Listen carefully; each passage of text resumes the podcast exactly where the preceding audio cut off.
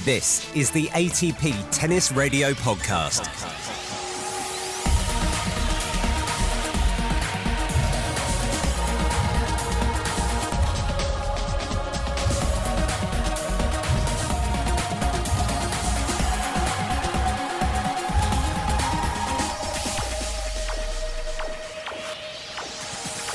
Well, I'm delighted and honoured to be joined on the line by Andrea Gaudenzi, chairman of the ATP. First things first, you're in London at the moment, but obviously, as an Italian, I have to ask how are your friends and family, everyone you, you, you know and love back home? Close relatives are actually okay. I mean, luckily, my hometown in Ravenna is, is not been impacted dramatically by the virus, but we've got a lot of friends and friends of friends that were having really a hard time. It's a dramatic situation for everyone around the world. Hopefully, we can get out of it soon. We want to go back to normal and we want to start, you know, go back and see people healthy and, and go through this crisis hopefully as soon as possible not exactly been a case of easing into the role of ATP chairman, has it? I mean, how difficult has it been from an administrative point of view, this, just getting everything in, in a row? Definitely different from what I expected. It's, it's about crisis management. I, I totally understand that. It gets slightly difficult to move forward the implementation of the plan and the vision that was discussed with the, the board ahead of this role. But we have to manage like everyone else every company, every business around the world. First and foremost, I think we should also keep in mind that there are people who are actually going through very distressed situation and they are in troubles. I mean, big thanks to the nurses and doctors and everybody out there. And I think overall our arts should go to the people who actually have been impacted, you know, they have health problems nowadays. You know, we, we do a lot of discussions on a daily basis on the tennis and the tour rescheduling, and I try to remind everyone, guys, let's not take ourselves too seriously. We are part of the entertainment business, but you know there are problems out there, real problems. So yes, our job is somehow to put a smile on people's face. So we want to go back on tour as soon as possible, so we can entertain the people at home. And we'll try to do that, but we should keep in mind that health and safety first for our players, for our members, but for everybody around the world, really because any one of us actually not staying home and going somewhere is potentially affecting someone else, your neighbor or or someone who is weak, who has a precondition or is, is a little bit older age. So that, that should be our focus. Managing the current scenario is extremely complex, especially because of the nature of our calendar, the nature of our business. But I'm an optimistic in general by nature, and I try to see the positive side, which has been a tremendous collaboration with the other Grand Slams and the WTA and the ITF. So all the bodies coming together and discussing calendar, way forward, player reliefs, and many, many other topics. So that could be the positive outcome of this is that finally you know the, the governing bodies of tennis and the grand slam get together and work collaboratively on the long-term future of the sport and it also sounds like you're going to have, well, you must be living on Zoom at the moment or something else. And you've got a, a lot of meetings around a lot of tables over the next, well, whenever you're allowed back around a table. Yeah, it's not a bad thing to be honest. I've been used to work remotely the last 15 years, you know, managing startups with different teams spread around the world. You know, we had the engineering team in one country, the product team in another. So we spent a lot of time video conferencing and remote working which is not something the ATP was very efficient at. So maybe another learning of this year would be learning how to work remotely. There is no need of traveling every time and putting 100 people on a plane to have a meeting. You can actually have a productive meeting via video conference. Obviously, the players do need to travel. you need to go to on site and play the tournaments, but management is not always required to be on site to actually meet and make decisions. Also because that is a limitation itself because by definition we meet only a number of times per year.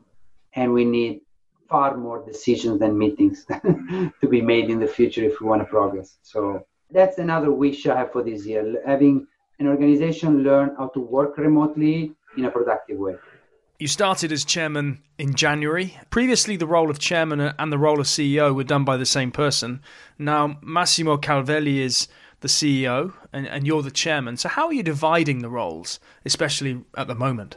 We need to prepare for the future. We need to prepare for the digital evolution, for the media revolution. So the help of Massimo, which is a great guy, had a long experience in, in corporate, both Wilson and Nike, being in charge of sports marketing with a tennis focus. It's really, really helpful of, of managing the day-to-day operation while the chairman should focus more on the long-term vision, you know, interacting with the board, stakeholders, member, etc. And, and also a vital important role is to manage, you know, and collaborate and discuss with the governing bodies, with the Grand Slams and the WTA. That's that's a job in itself. You mentioned the the board and, and the the player council, I guess, is a big part of that. Let's let's talk about players and tournaments now, because I mean they've all been affected in in various ways. First, the players. How much contact are you having with the players and the player council right now? Frequent. It's, it's regular calls. I would say weekly at the moment. There is a lot of discussion ongoing uh, mostly related to ranking and calendar, player relief. You know, everyone is struggling at the moment financially. The lower ranked player, you know, ranked 200 and above, are really struggling as well as the smaller tournaments, challengers. So we, we are in touch because there are extraordinary decisions that we have to make in these times. So we, we definitely have a more frequent conversation than we used to. Is the ATP considering any kind of financial relief package for players, as you say, lower down, and also tournaments? Is that something the ATP is even in a position to do? Yes, we are. As a matter of fact, we will discuss it today with the Players' Council. We have discussed it uh, yesterday with the board.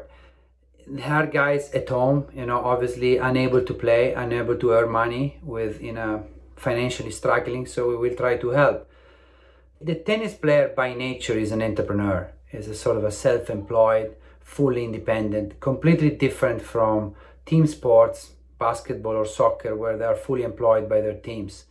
So it would be very difficult to create sort of a structure that guarantees them sort of a base. The difficult part of it is also, you know, uh, being conscious that also the ATP reserves and resources are not infinite. We depend on the tournaments to be played, and we don't know when we will go back on court and one of the large revenue stream of the ATP is actually the finance.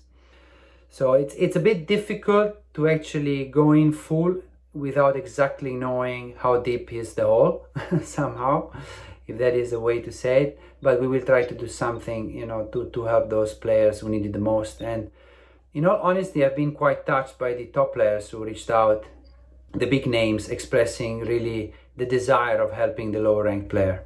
We're also working and talking with the Grand Slams about it. They may want to join in the effort. I think it would be a great message for the sport. You know, the players do play in those tournaments as well. I mean, I think, you know, in, in a world where we think greater collaboration among the governing bodies is key, I think it would be a great message if we can all support the players in this crisis. The FedEx ATP rankings, they're frozen currently, but those points from 2019 March to June, I guess can't count can't go go on counting forever. I mean, what are the latest thoughts and plans for the rankings? Complex, I'm sure.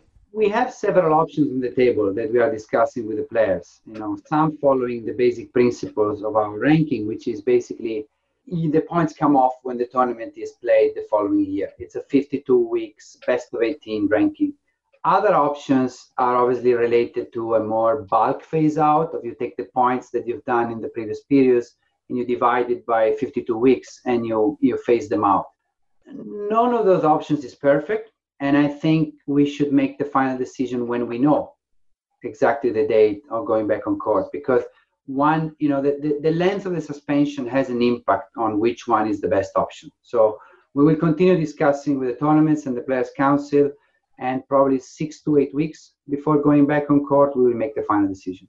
The players have obviously been hugely affected by this. That the tournaments are this must be hitting them for six. I mean, how collaborative have they been with the ATP through all of this, and and has that changed from country to country or region to region, or has it been very consistent dealing with them all across the board?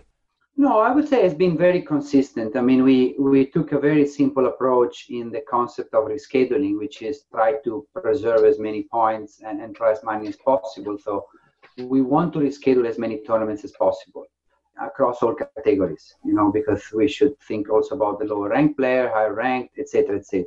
It's not going to be easy. I mean, due to many factors, we don't know when we go back on court. You know, weeks will be limited. There's probably more tournaments than weeks So it's going to be challenging, but I sense some sort of collaboration approach in understanding it.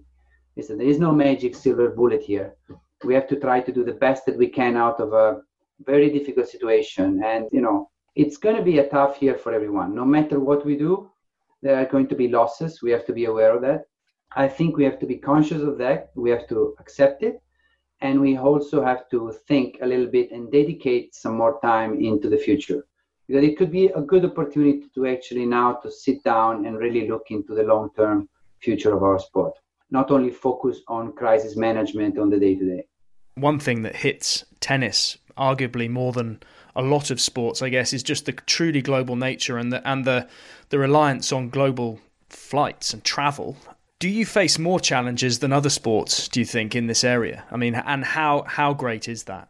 Absolutely. I mean, even in the possibility of going back on court when there will be travel restrictions, the fact that we are a global sport and in a in, in a big event we travel from a thousand to five thousand people across the globe, including as relatives, coaches, physios, and everybody else, it's extremely challenging. It's much easier for a national league where you can confine the athletes into one city and, and you know and, and find a stadium and potentially have a show. It's going to be extremely challenging for tennis. So I mean, but this is absolutely beyond our control. Let's be honest. I mean, there's nothing we can do, no matter how many hours we put in every day, every week. There are certain things that we can't control. And if we take an approach since the beginning, we took an health first approach. We were one of the first sport to actually start canceling the events in Indian Wells. I think it's important because at the end of the day, as I said, we're going to be back stronger than ever. This year is what it is but we shouldn't take ourselves too serious in a sense that it's not worth risking one human life just to have one event. We should be very conscious of that. You mentioned the calendar options and the amount of work going on with the calendar. Do they include potentially playing through December this year? I mean, could this year just never end in terms of its tennis?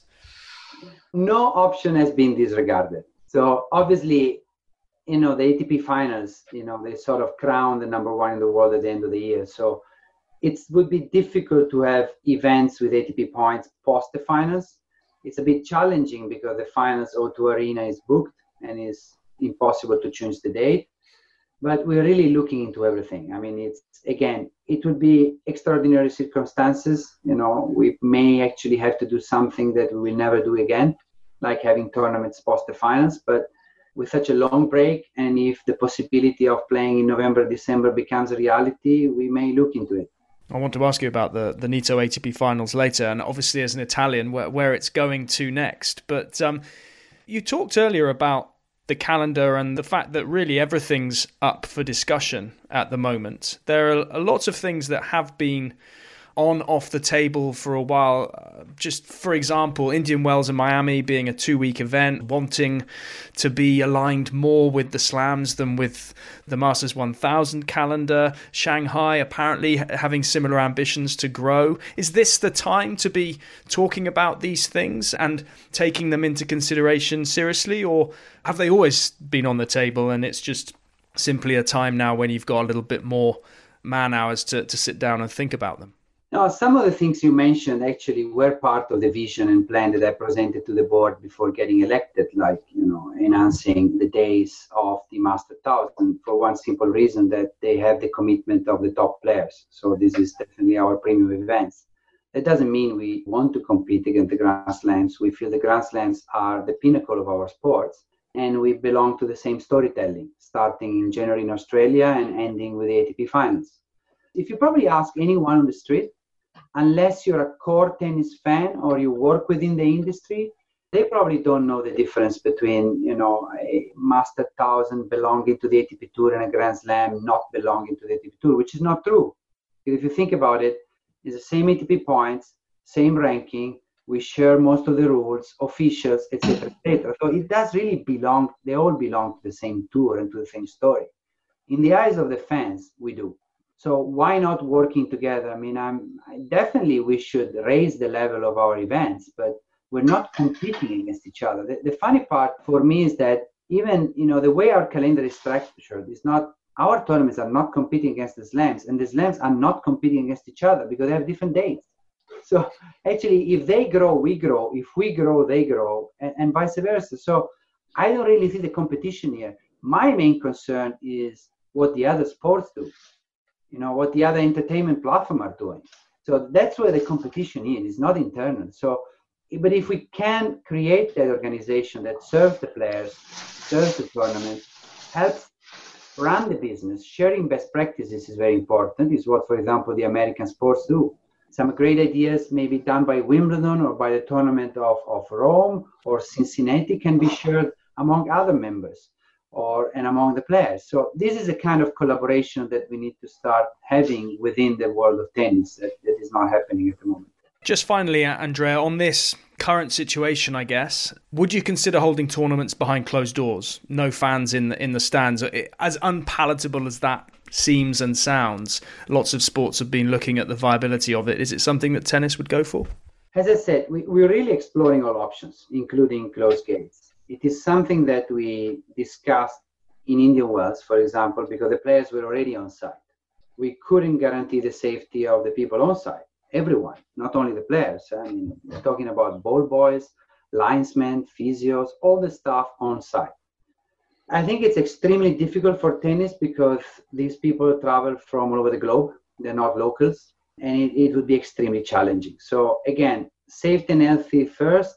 It's going to be the priority. If we can play with closed gates, guaranteeing everyone health and safety, we will do it. If not, I think it's best to probably wait moving on in the chat, Andrea, I, I wanted to, on behalf of the the many fans out there listening, find out a little bit more about you because you've been in this role of of ATP chairman for what four four months now. Many people will be fascinated to know more. We we know you're a former tennis player, a very good tennis player. How did your own tennis story begin? Take us right back.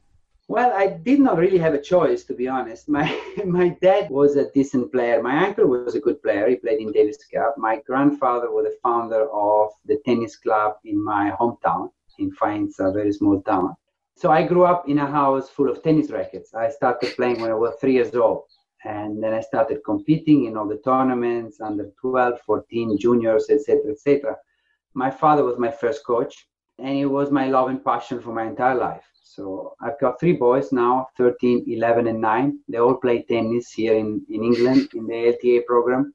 So I find myself traveling to tournaments on the weekend, coaching them and, and teaching them. My wife was a tennis player. She's been a coach. So it's, it's all about tennis. If you come in my house any time of the day, 80% of the time, tennis TV is on and we're watching a tennis game. so it that is what it is. It's just in our in my blood since since a very early age. In parallel, I developed this passion for, for technology, for media, and many other things that gave me a chance to have the motivation and the drive to get an education, do an MBA, and then move out of tennis post my playing career, which I stopped around when I was 30 years old, fairly early considering where today's players are. and then I started, you know, that path in the first corporate in gaming and then startups, you know, again, being an entrepreneur in different sectors from financial services to again gaming and the last three, four years in the music industry. You know, I've learned a lot of things. It's been an enormous experience. And a few years ago, I started collaborating with ATP Media, which is sort of the business arm managing the media and broadcasting right of the ATP as a board director, non-executive. So I, I, sort of got the chance to come closer to the world of tennis four or five times a year and observe. And after 15 years of basically being out, completely out, it doesn't mean I didn't observe tennis. I was just watching on TV, yeah, but I was not dealing with the business of tennis. And I, and I simply saw an amazing opportunity. I just saw this untapped potential in our sport due to the fragmentation, due to the many different factors and problems that we're facing, but where the world is going, where the media distribution, where the technology opportunities are, I just said so much we can do. And and if we compare ourselves to other sports like golf, soccer, basketball, we can do better in terms of fan experience. This is one of the main driver that gave the motivation to actually start this job is I've always been of the belief that we should put the fans at the center of everything we do, which is sort of of what I've learned throughout my business career, which is a sort of a customer centric approach. The client is always right. so the people who are watching tennis are buying a tickets for a tennis game. You know, they sponsor themselves. You know, they, they sponsor the tournaments because they want to reach our fans. So it's it's all about the fans. And unfortunately, our fragmentation in our sports doesn't provide the ideal fan experience. I mean, in a single country, you probably need two, three different subscriptions to actually follow the, the entire tour from the beginning to the end, including the WTA, which is sold, uh, the rights are sold separately. And then it's about data. You know, we, we, we have many different ticketing platforms, website. We duplicate efforts, investments in technology. So there's so much potential by centralizing all those functions and start focusing on competing against the other sports but not only, because the reality is that in today's world, you compete against any other entertainment platform. If you sit down and watch TV any time of the day, you have an option to watch a series on Netflix, listen to music, watch another sport, or maybe a game of tennis. So we, we need to sort of step up and increase uh, the level of how professionally we manage those, the business and the rights in order to compete, especially given the changes that are ahead of us. And what are the cornerstones of your vision for tennis? What made the board, I guess, go for you? Where I see the sport in the future is one sport, basically providing a better fan experience, focusing on the fan first. You know, the, the last 15 years in, in the different industries I've worked for, it, it taught me to actually focus on the client and the customer uh, centric approach we, we have to deliver a better experience, especially in terms of media and data distribution. We do a great job, I think, on site on the events. But the second part, the most difficult, is actually to get to align the stakeholders. Players and tournaments currently, in the past, they have been spending most of their times, you know, trying to solve internal conflicts. That's where the most amount of time, energy, and resources were spent while in reality our competition lays outside. We compete with other sports, we compete with other entertainment platforms. You know, the technology is evolving rapidly, so we need to invest in, in people, human capital, we need to invest in technology, and we need to work more closely with the other organizations, specifically the WTA, ITF, and the other Grand Slams, because together combined, we can invest more in technology and innovation and we can provide a better experience to the fans, which is key here we are lucky because we could be delivering around six months of premium content where we have the top players playing. Is many matches throughout the days different time zones. So it's it's a great product for the broadcasters. And i, I do believe that in the future we will see more companies starting acquiring uh, sport rights you know the likes of apple netflix. Amazon has already started. So there is a big opportunity but we have to get it done our internal work and homework before we actually ready for for the next step and leveling up in terms of both technology and distribution. And how important is the women's game in that? Because you know we have the two side by side at the slams, at some of the masters. Women's tennis actually, relative to other sports, is very strong in the global sporting landscape. How important is the women's game in your vision alongside the men? It's extremely important and i think it's it's one of our biggest advantage towards our competitors. Because not only we have a great women product but also our audience is fairly split among women and men. And a combined event i strongly believe is a better event both on site and, and on media. And, and it's just great. The variety is great. Our fans they love both so we have strong combined tournaments within the ATP and WTA, and the Grand Slams are combined. So it's really a no-brainer, and actually we are lucky to be at the forefront in that regard. And other sports should be looking after what we have done so far. It's really important, and it's a huge opportunity because it becomes very appealing content for for the broadcasters. And tennis, you know, the ATP has its own OTT platform, app, you know, all of that. But is that enough these days? Which sport do you see winning here? Which sport or sports are leading the charge when it comes to really winning eyeballs? In terms of innovation, there is no doubt that the American sports, and I'm referring to NBA, NFL, MLB, are probably ahead of the game. it's in somehow easier for them because 90% of the business 80 90% is US only mm. so if you are one market and one of the biggest market by the way. And you don't have to deal with the complexity of being global because let's be honest i mean we our rights revenues are coming from 50 60 different markets. It would be much easier to manage if you are you know one market only and your organization is there. That doesn't mean that we can't do it. I mean, golf itself is facing tremendous fragmentation in a way. It's a strong US sport, obviously, they have a big advantage there, but it can be done. It's not impossible. It's just the motivation behind which is probably has been lacking in the past. And maybe we we find the right momentum. Maybe this crisis actually can be helpful to give the proper motivation to everybody to say, hey, now we're really facing a tough time. Let's step up the game and let's get together and, and do what is right for the sport. So, is your focus more about unifying tennis as a product? And by that, I mean men's tennis, women's tennis, you know, uh, whether it's ATP, WTA, ITF, anything, as opposed to giving the punter out there just one screen, one means that they can watch it. Because I'm guessing that if you have your own OTT platform like a tennis TV, you can't necessarily rely on that solely because you also need to be selling your rights to to broadcasters, whether it's Amazon or ESPN or whoever. So, h- how do you strike that balance? That's a very difficult balance, but we need those partners. We need the Amazon of the world, Sky, ESPN, Tennis Channel, anybody who is distributing our content. We definitely need them now, and we will need them in the future. Don't get me wrong the direct to consumer, the OTT platform, in my opinion, it's a great product, the one we have. It just lacks the Grand Slams and the WTA content. Because if you're a tennis fan, you want to see it all in one platform. You want to see the full story from January until November. So that is a proposition that is rich.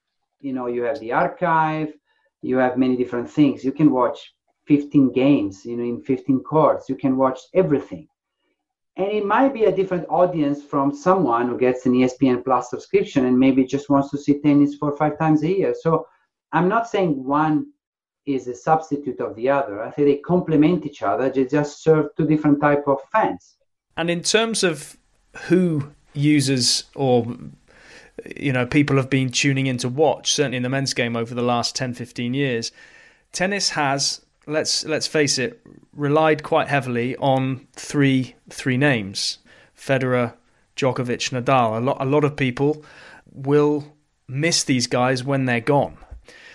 They're so transcendent in a way, you know. They they just they're more than just tennis.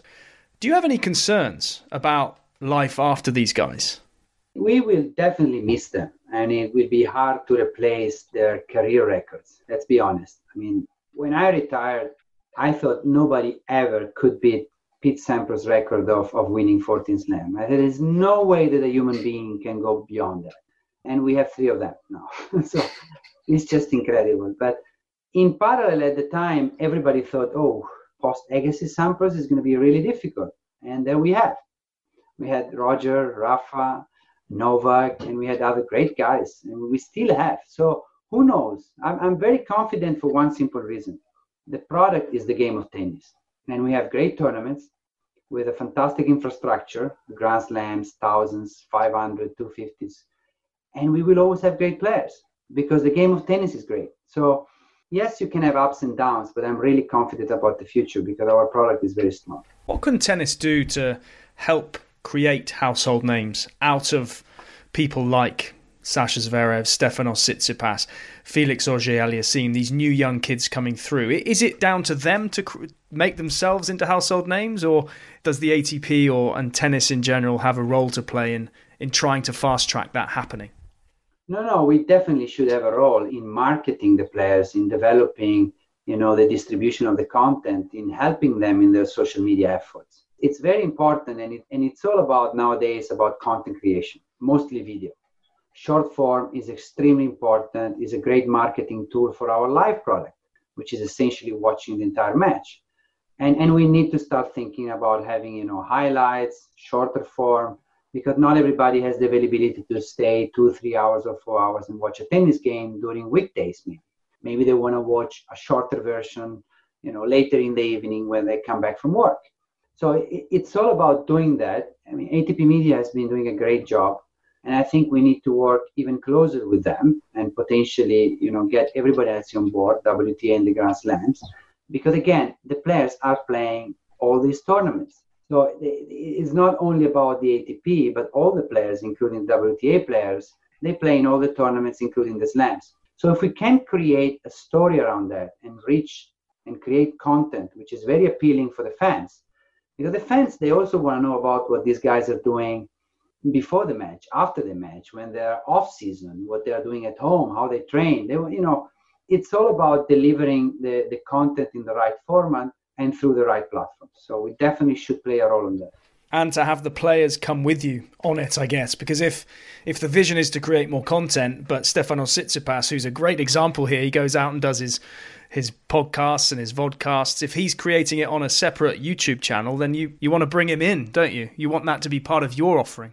That's a good point, but I think it's up to us to show that we can do a good job. We are professional. It's also, I think, a role of the ATP to be fully transparent with the players and between tournaments and players, there should be full transparency and trust. Because if the players understand that by offering more, more space to the media and the content, the tournament will grow. And if the tournament grows, they grow because we are in the same business. Without the tournaments, there is no tennis game, and without the players either. So we need the 50-50 partnership to work in order to move forward. It, it, it's a must, and it needs to be a partnership. It cannot be a continuous discussion about this or that because otherwise it doesn't work.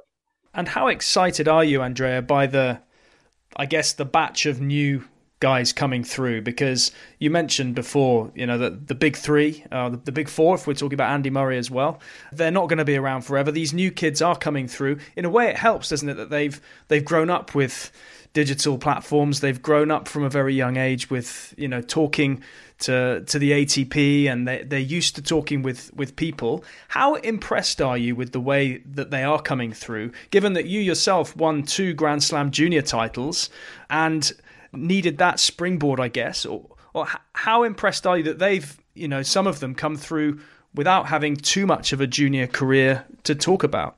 I think that the level of the game nowadays is incredibly high. And, and it's the reason why it's difficult for a young player to come through is because the level is high. And, and those players who have come through, they are tremendous athletes and great tennis players.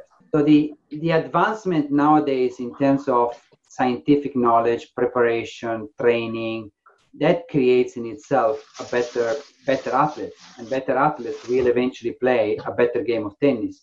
So the level keeps going up, which means that the show keeps improving and the entertainment level is also, you know, it, it's just a better game nowadays if you look at it.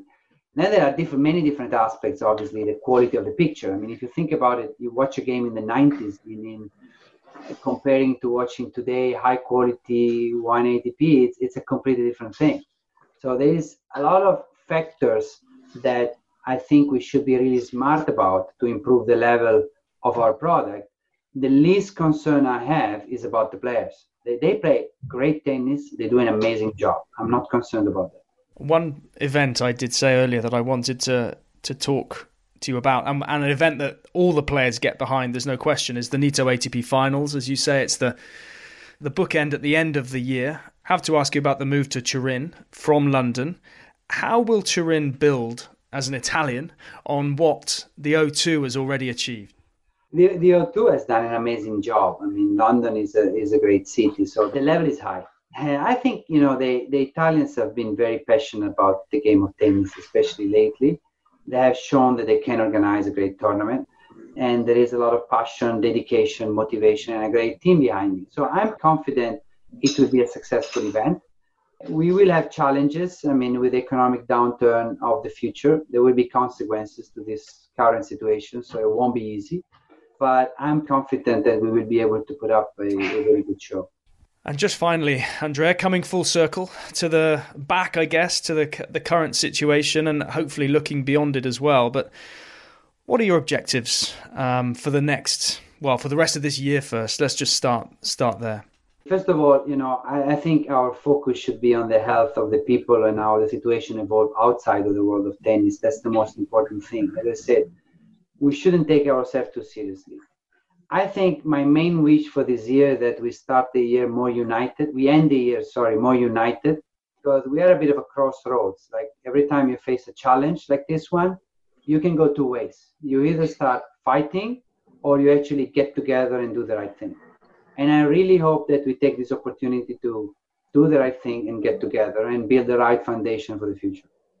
If you ask me what wakes me up in the morning, it's something that, you know, I've done as an exercise at the beginning of this mandate, even before preparing the presentation to the board, getting elected, which was basically a sort of a letter from 2035 sort of where would you want the sport to be in 15 years? And if i summarize it it's it's one sport an incredible fun experience across all platforms but also with a one ott one stop shop where if you're a tennis fanatic you can spend 10 hours a day watching every tennis game available no matter which tournament short form long form archive everything for a fair decent price in a subscription and continue to deliver great live events because the live experience is also extremely important. But we actually do a great job in that. In all honesty, we, we currently do a great job in the live environment. We need to innovate in terms of sponsorship, and it goes, it has to go along with media. I mean, it's it's very linked to that, so we cannot separate the two. But overall, it's it's one sport, all united, and deliver a much better fan experience and I would like to see tennis in the top three sports in every country around the globe. I know we probably can't beat soccer in Europe or American football or basketball in the States, but if we are a solid top three, top five in every country in the world, that's where I would like to be in, in 10, 15 years. Andrea Gaudenzi, it's been a, a, real pleasure. Thank you so much for sharing your ideas and, and your wisdom. And uh, let's hope that at some stage soon we can get players back out on courts. But um, until then, thank you very much. Absolutely. Thank you very much, everybody. Yeah? Bye. If you like this podcast, please search the iTunes store for ATP Tennis Radio to leave a review. review.